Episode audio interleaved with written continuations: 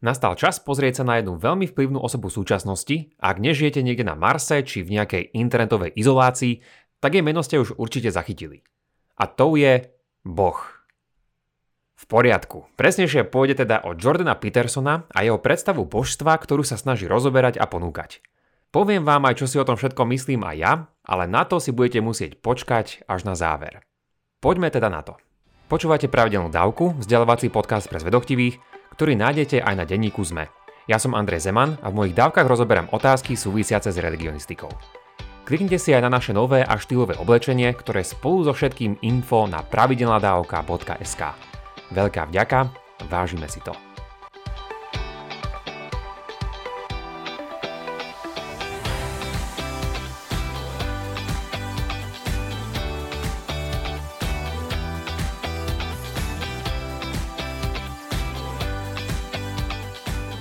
Pre tých z vás, ktorí len predsa len malo tušíte, o koho ide, Jordan Peterson je jedna z najzaujímavejších verejných postav a intelektuálov poslednej doby.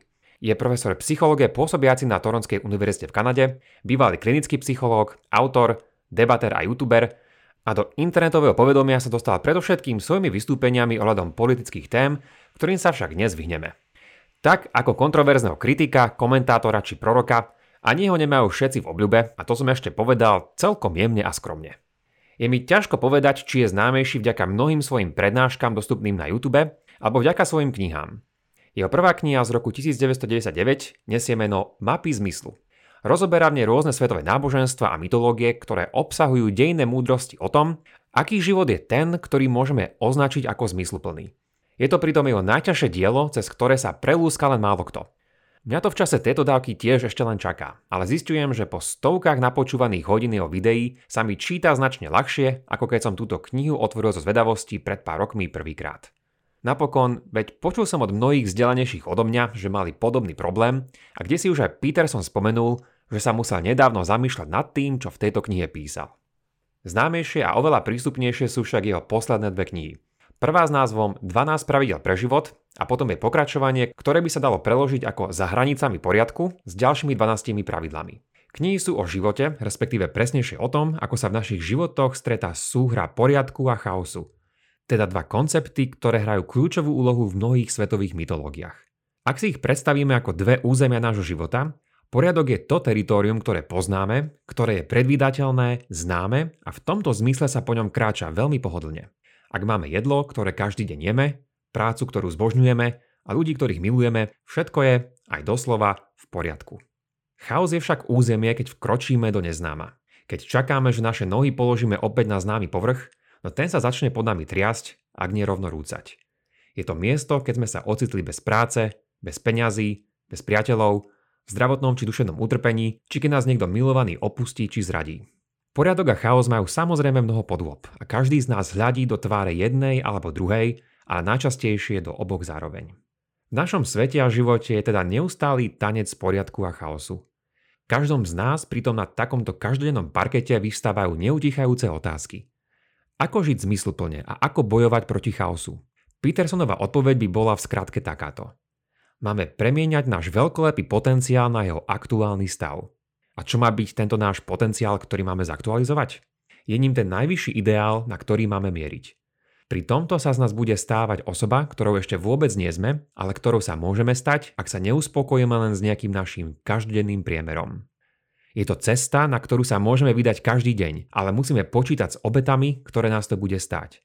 A cez čo vedie takýto vznešený cieľ? Vedie cez prijatie našej zodpovednosti, a to voči sebe, nášmu okoliu a následnej premene našej osobnosti. Áno, takáto cesta však vedie cez územie s množstvom chaosu, respektíve príšer v podobe našich životných udalostí a víziev, ktoré budeme môcť porážať, a toto je moja metafora, ak budeme vyzbrojení mečom pravdy, briením zodpovednosti a štítom odvahy. Možno sa pýtate, čo má toto všetko spoločné s vierou v Boha. Dá sa povedať, že všetko. Jednak Peterson tvrdí, že možno len takýto človek môže autenticky povedať, že verí v Boha. Teda podľa tohto chápania by ním bol aj ten z nás, ktorý je neveriaci, ale pretože žije autentický život v pravde smerujúci k tomu najvyššiemu ideálu, tak je praktickým životom veriaci. Čo je to však ten najvyšší ideál, ku ktorému máme smerovať a ku ktorému sa máme našim životom približovať? Takýmito ideálmi sú rôzni hrdinovia v mýtoch, knihách či filmoch, ktorých vedome či nevedome obdivujeme a ktorých by sme túžili imitovať. Avšak aj medzi nimi existuje istá hierarchia a to najväčšie zosobnenie všetkých čností by bolo v akomsi kozmickom superhrdinovi, ktorý ako tušíte a ako uvidíme, je u Petersona totožný s Bohom. Avšak aký je to Boh? Má svoju reálnu existenciu? Ak áno, ako si ho predstavuje? A dá sa právom povedať, že tento Boh je kompatibilný s tým kresťanským?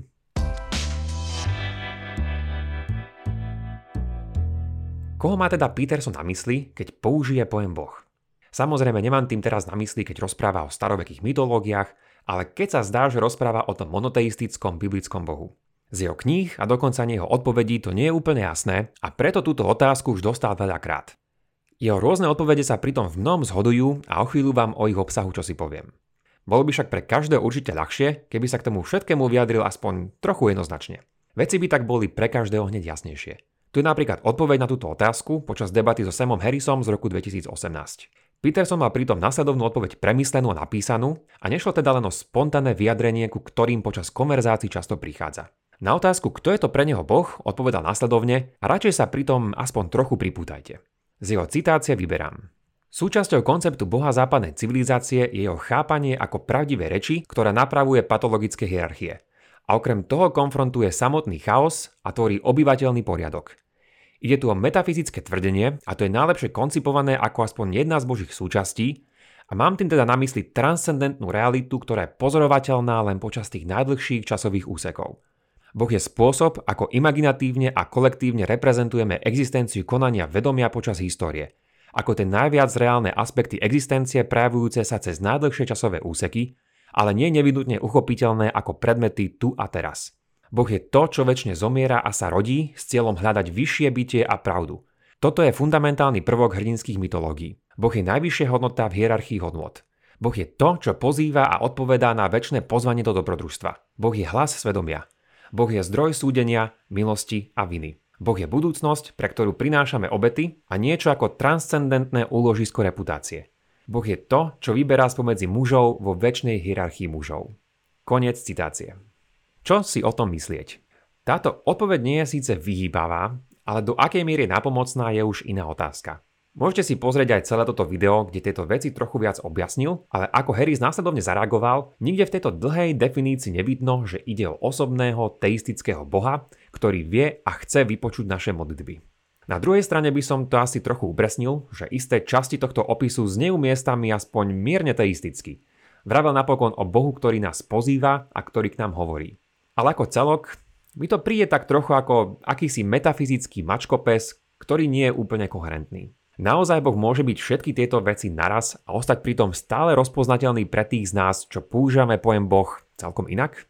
Tiež platí, že počas dlhej histórie náboženského uvažovania mnohí mysliteľia považovali svedomie, evolúciu či reprezentáciu nášho vedomia a hodnot v príbehoch ako argumenty za Božiu existenciu. Zdá sa však, že Peterson ich vo vyššie uvedenom opise dával do zhody teda tvrdil, že Boh je svedomie, že Boh je evolúcia, Boh je budúcnosť, ktorej prinášame obety a podobne. Aspoň v takomto chápaní sa teda nezdá, že jeho Boh môže byť ten biblický, respektíve kresťanský bez teologických problémov.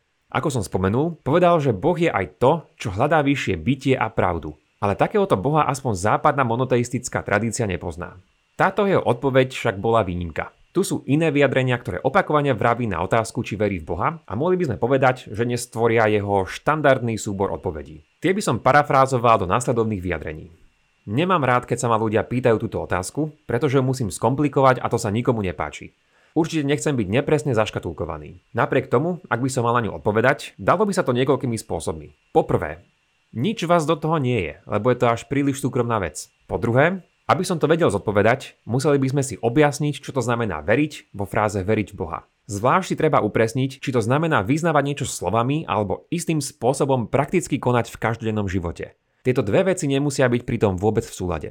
Po tretie to môžem vyjadriť takto. Bojím sa, že by Boh mohol existovať. Najskôr je však moja odpoveď na to takáto. Snažím sa žiť tak, ako by Boh existoval. Nemôžem tvrdiť, že v jeho existenciu plne verím, pretože ak by som to myslel vážne, môj život by bol úplne pretvorený. Napokon sám Kristus odmietol priznať, že je dobrý. A keďže rozhodujúce nie sú slova, ale skutky, môžem len povedať, že sa o to snažím. Toľko moja parafráza jeho rôznych pohľadov. Pri mnohých jeho internetových odpovediach počujeme teda mierne obmeny na vyššie uvedené riadky. Podobne sa napríklad vyjadril k tomu, či mal Kristus božskú podstatu. Záleží, čo máme na mysli pod pojmami Kristus a božský. Pri takomto prístupe je však na mieste otázka, či naozaj nejde, ak nie o zbytočné vyhýbanie, tak aspoň o prílišné komplikovanie. Napríklad aj otázku, čo je reálne, okomentoval tým, že na dôkladnú odpoveď treba vedieť, čo myslíme pod slovami čo, je a reálne. Raz kto si v istom komente žartovne poznamenal, že by bolo naozaj zaujímavé počuť, ako by odpovedal svojej manželke na jej otázku, ak sa ho spýta, či ju miluje.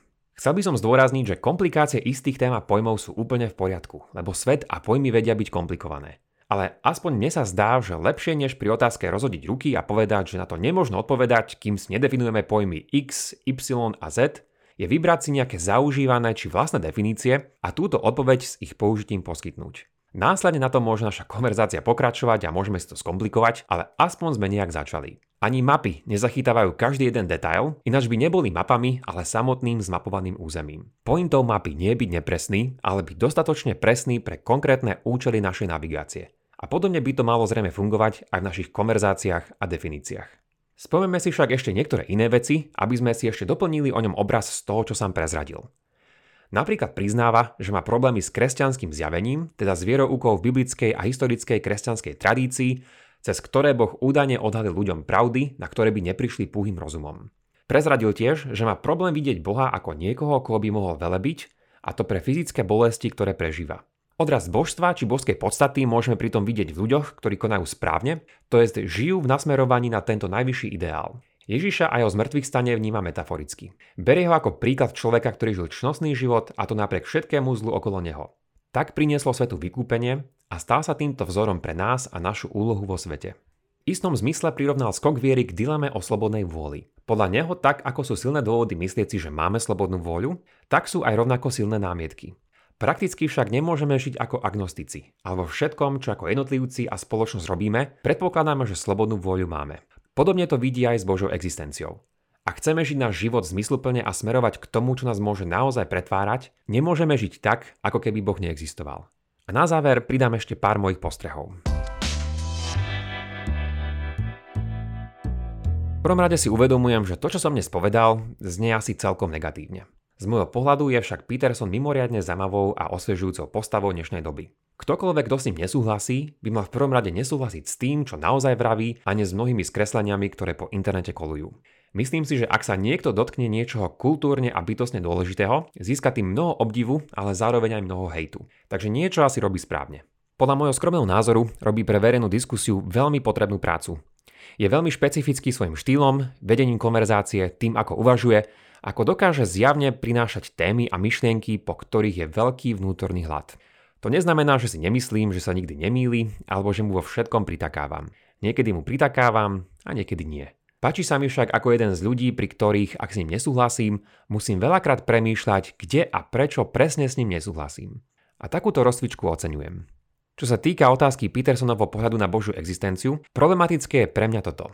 V tejto diskusii mení význam slova Boh a tiež to, čo znamená existovať či veriť.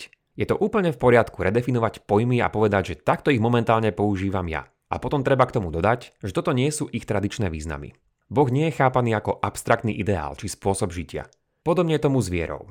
Tá síce nie je len o vieroučných výrokoch, avšak úzko s nimi súvisí. A vie to každý veriaci, ktorý si otvoril katechizmus, či sa v nedelu modlí význanie viery. To, s čím nesúhlasím, je trochu viac než len to, čo sme sa dotkli dnes. A zo zásadných vecí by to bolo niečo, čo sa nazvať ako pragmatické chápanie pravdy. Niečo, čo on sám nazýva metapravda. Ale to by som už v našom závere odbočil. Moja kritika však pravdepodobne skresluje to, v koľkých veciach ohľadom náboženstva, zmyslu a hodnot by som s ním našiel spoločnú reč a dokonca som si raz uvedomil, že v istých oblastiach sme paralelne prichádzali k podobným myšlienkam. Poviem to ešte trošku jasnejšie, aby sme si rozumeli. Peterson má aj pre mňa veľmi pútavé myšlienky, jedinečný štýl a som jeho síce kritický, ale za to fanúšik. A tiež tomu pomáha, že to nie je žiadny vedecký šarlatán. Ako to povedal jeden článok v časopise Skeptik, nemusíte ho mať radi, ale jeho klinickú psychologickú odbornosť mu nemôžete odobrieť. Myslím si, že bude zaujímavé sledovať Petersonov vývoj v tomto myslení. Podľa mňa sa môžeme dočkať toho, že svoje názory niekam posunie. Ako tak počúvam, myslím, že sa v poslednej dobe veľa zamýšľa nad otázkami a problémami kresťanstva. Vyjadrím to ešte takto. Peterson píše momentálne svoju ďalšiu knihu, ktorá by sa mala volať Tí, čo zápasia s Bohom. Ako sám priznáva, aj on momentálne zápasí s Bohom. A veď takých nás je asi viac.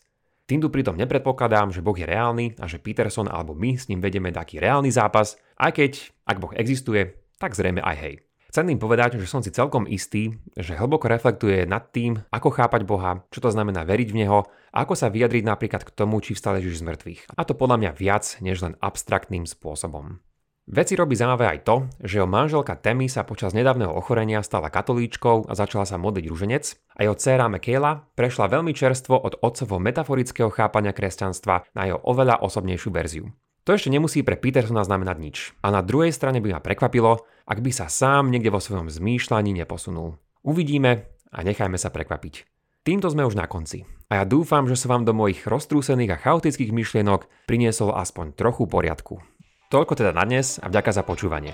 Ak máte ohľadom dnešnej dávky nejaký koment alebo otázku, neváhajte napíšte ich na facebookovú stránku alebo pošlite na môj e-mail andrej.pravidelnadavka.sk Ak sa vám dnešná dávka páčila, budeme vďační, ak nás podporíte aj peňažným darom, ktorý vám vôbec neuškodí a nám veľmi pomôže.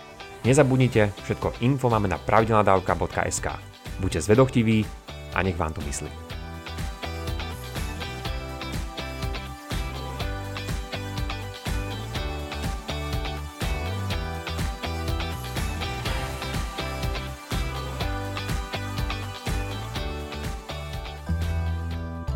Ahojte, tu Zuzana Kovačič-Hanzelová. Mám pre vás tip.